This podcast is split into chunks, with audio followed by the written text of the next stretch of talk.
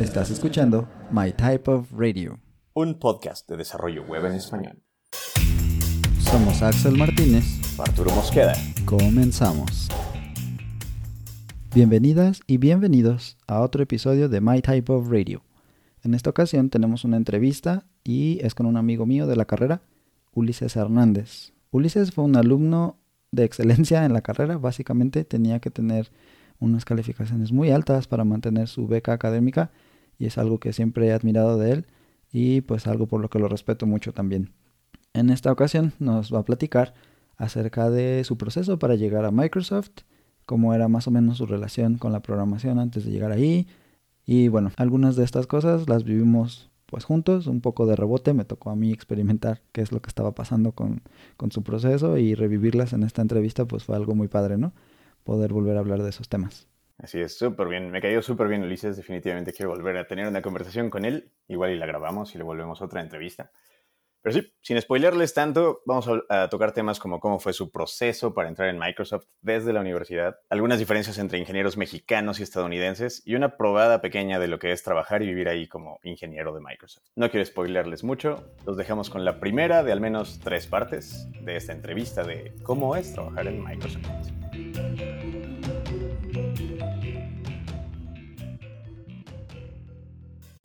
Dicen que si eres la persona más inteligente en la llamada, estás en la llamada equivocada.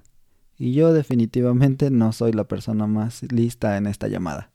Me complace mucho estar acompañado de dos personas súper, súper inteligentes y a quienes estimo y admiro mucho.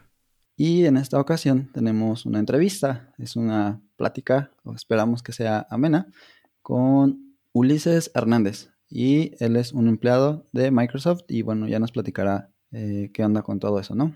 Pero, pues, ¿cómo están? ¿Cómo estás, Arturo? Súper bien, Ax, súper bien. Me he emocionado, la verdad. Eh, en, mi, carrera he tenido varias opiniones y experiencias encontradas con Microsoft. Antes lo amaba, después lo odié y ahora me está empezando a agradar de nuevo. Entonces creo que va a ser una, una entrevista interesante. ¿Tú qué tal, Ulises?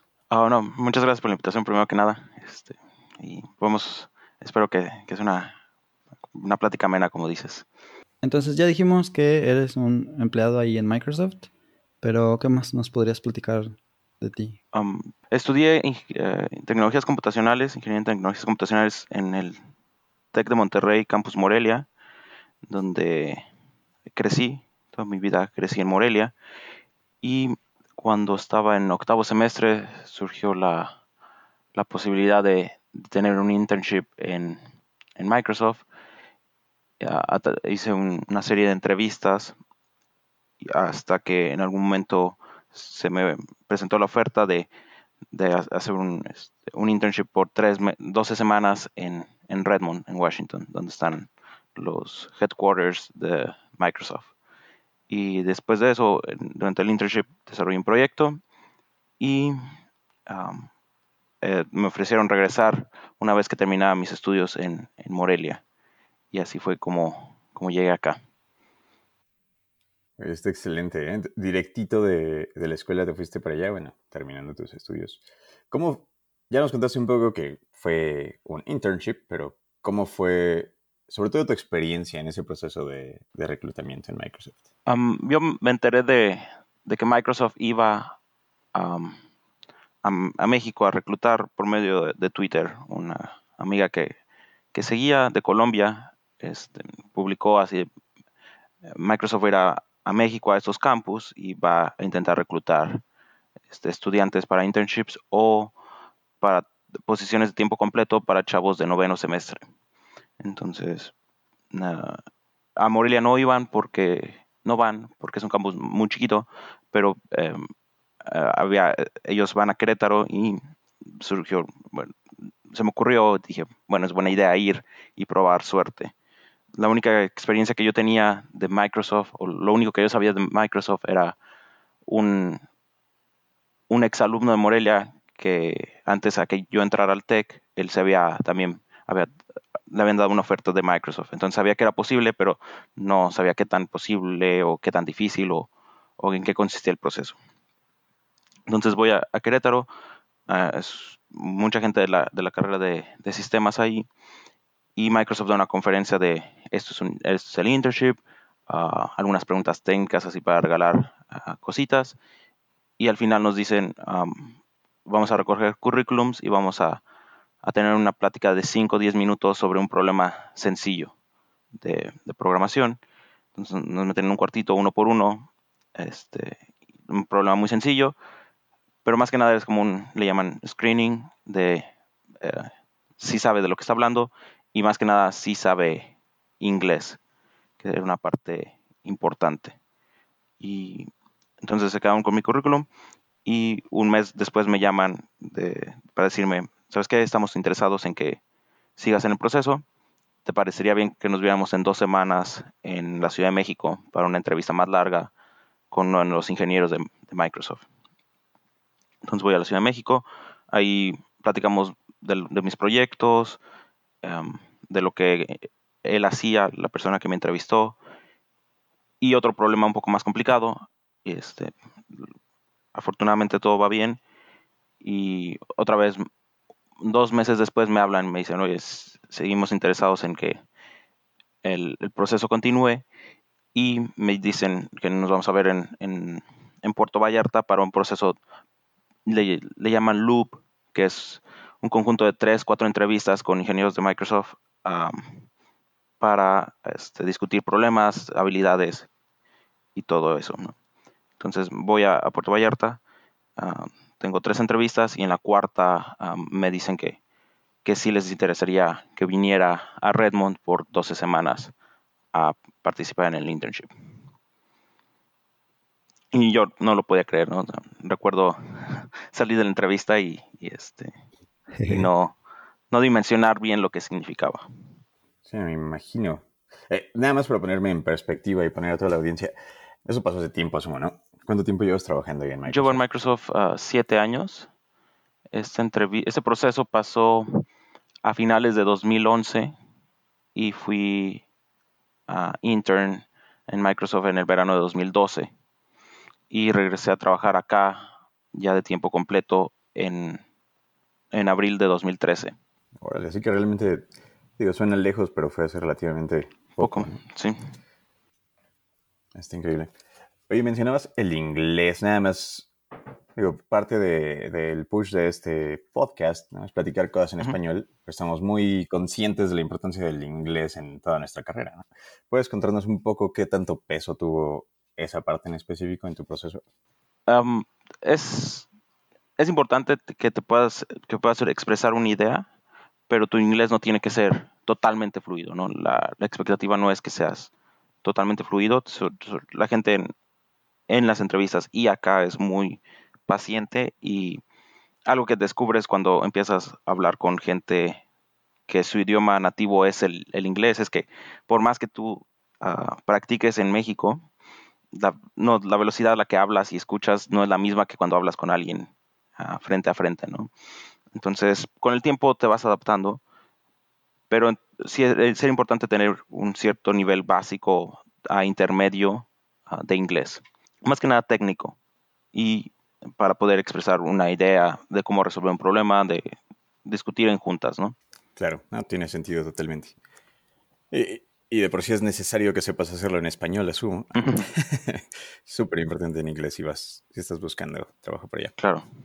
Qué padre. Sí, pues algo con lo que yo me quedo del proceso es que si bien no fueron enchiladas, no fue como, ah, sí, un día llegó el reclutamiento y al otro ya estabas allá, pues tampoco fue imposible, ¿no? Y eso es algo que, que siempre he tenido así como en mente. Y pues también algo que se refleja en lo que nos has contado es el hecho de, de que sí requirió un esfuerzo en el sentido de, pues hay que ir a las entrevistas, hacer el viaje y y varias, varios viajes, de hecho. Y pues además estar listo para la entrevista, ¿no? Ahí qué tanto fue como que estudiaste y te preparaste, qué cosas leíste o, cómo le hiciste para llegar hasta, hasta ese momento a la entrevista. A, la primera entrevista no, no, no tenía ninguna expectativa, no, no, no, sabía bien qué iba a pasar. con los conocimientos que, que tenía fue que la afronté y eran problemas muy sencillos, era recuerdo era convertir un número de decimal a binario, ¿no? Entonces, es un problema muy sencillito, pero lo que te intentas es que, o, lo que buscas encontrar en la gente es que puede explicar una idea o cómo resolverlo en, técnicamente y también en inglés, ¿no? como, como les decía.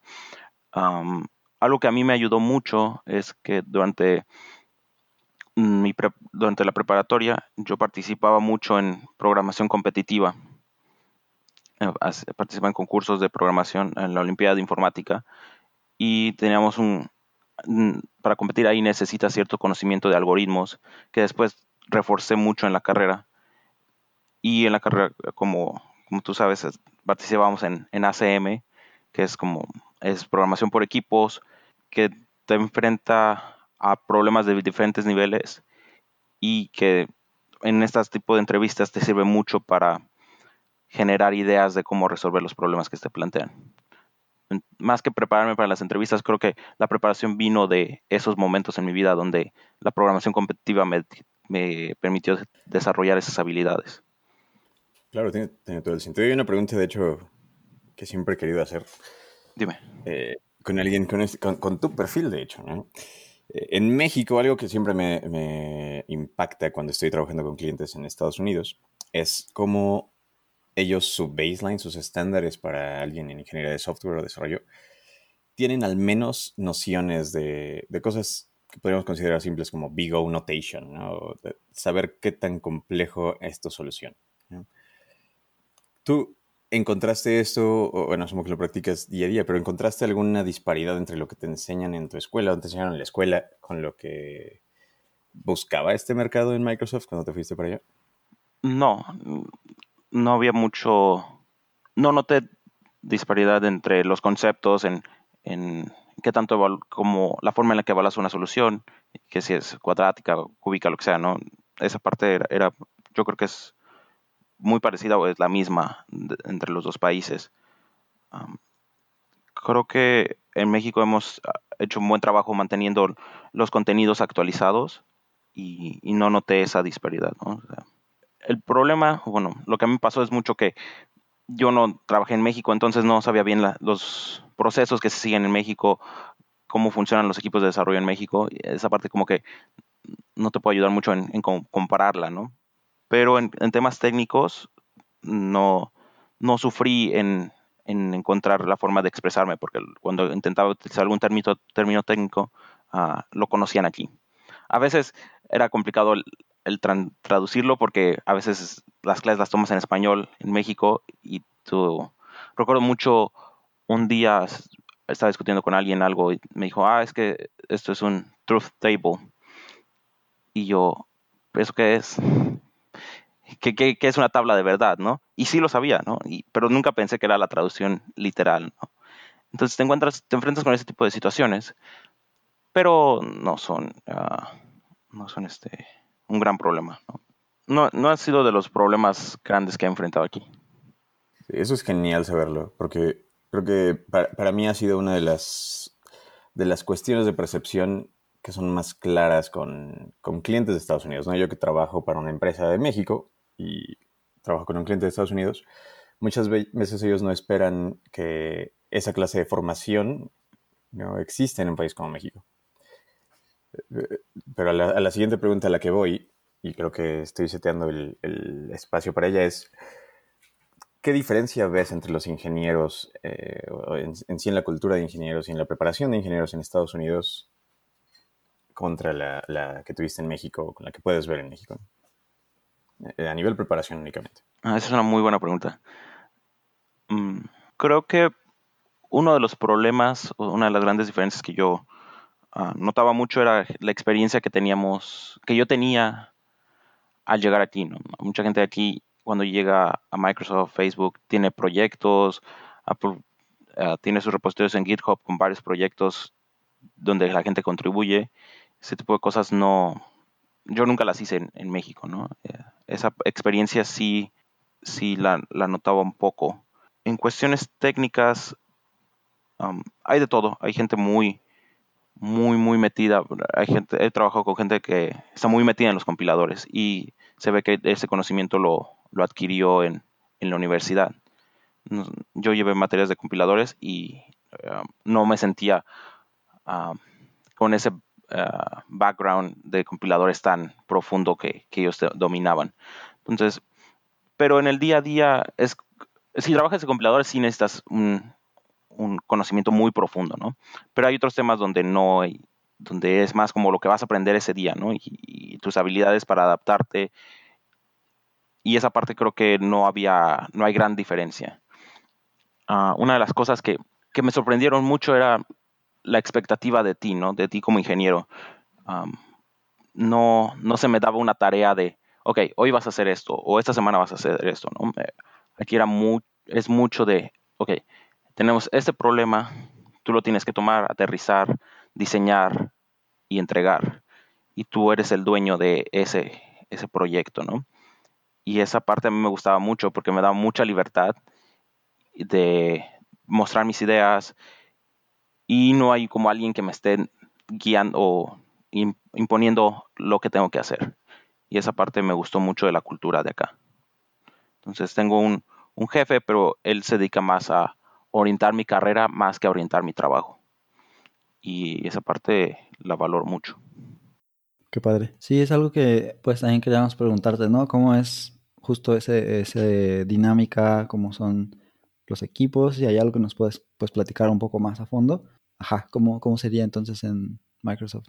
En Microsoft funciona mucho que se te asigna un proyecto, una necesidad de tu equipo. Mi equipo son como 16, 18 personas divididos en, dos managers y esas 18 personas son divididas en proyectos específicos, ¿no? Y por ejemplo, ahorita estoy trabajando en un proyecto donde somos tres personas y se nos asigna un proyecto. Nosotros tenemos que definir alcance, definir los tiempos de entrega, ah, cómo va a funcionar, las ventajas, las desventajas de las diferentes maneras que lo intentemos resolver.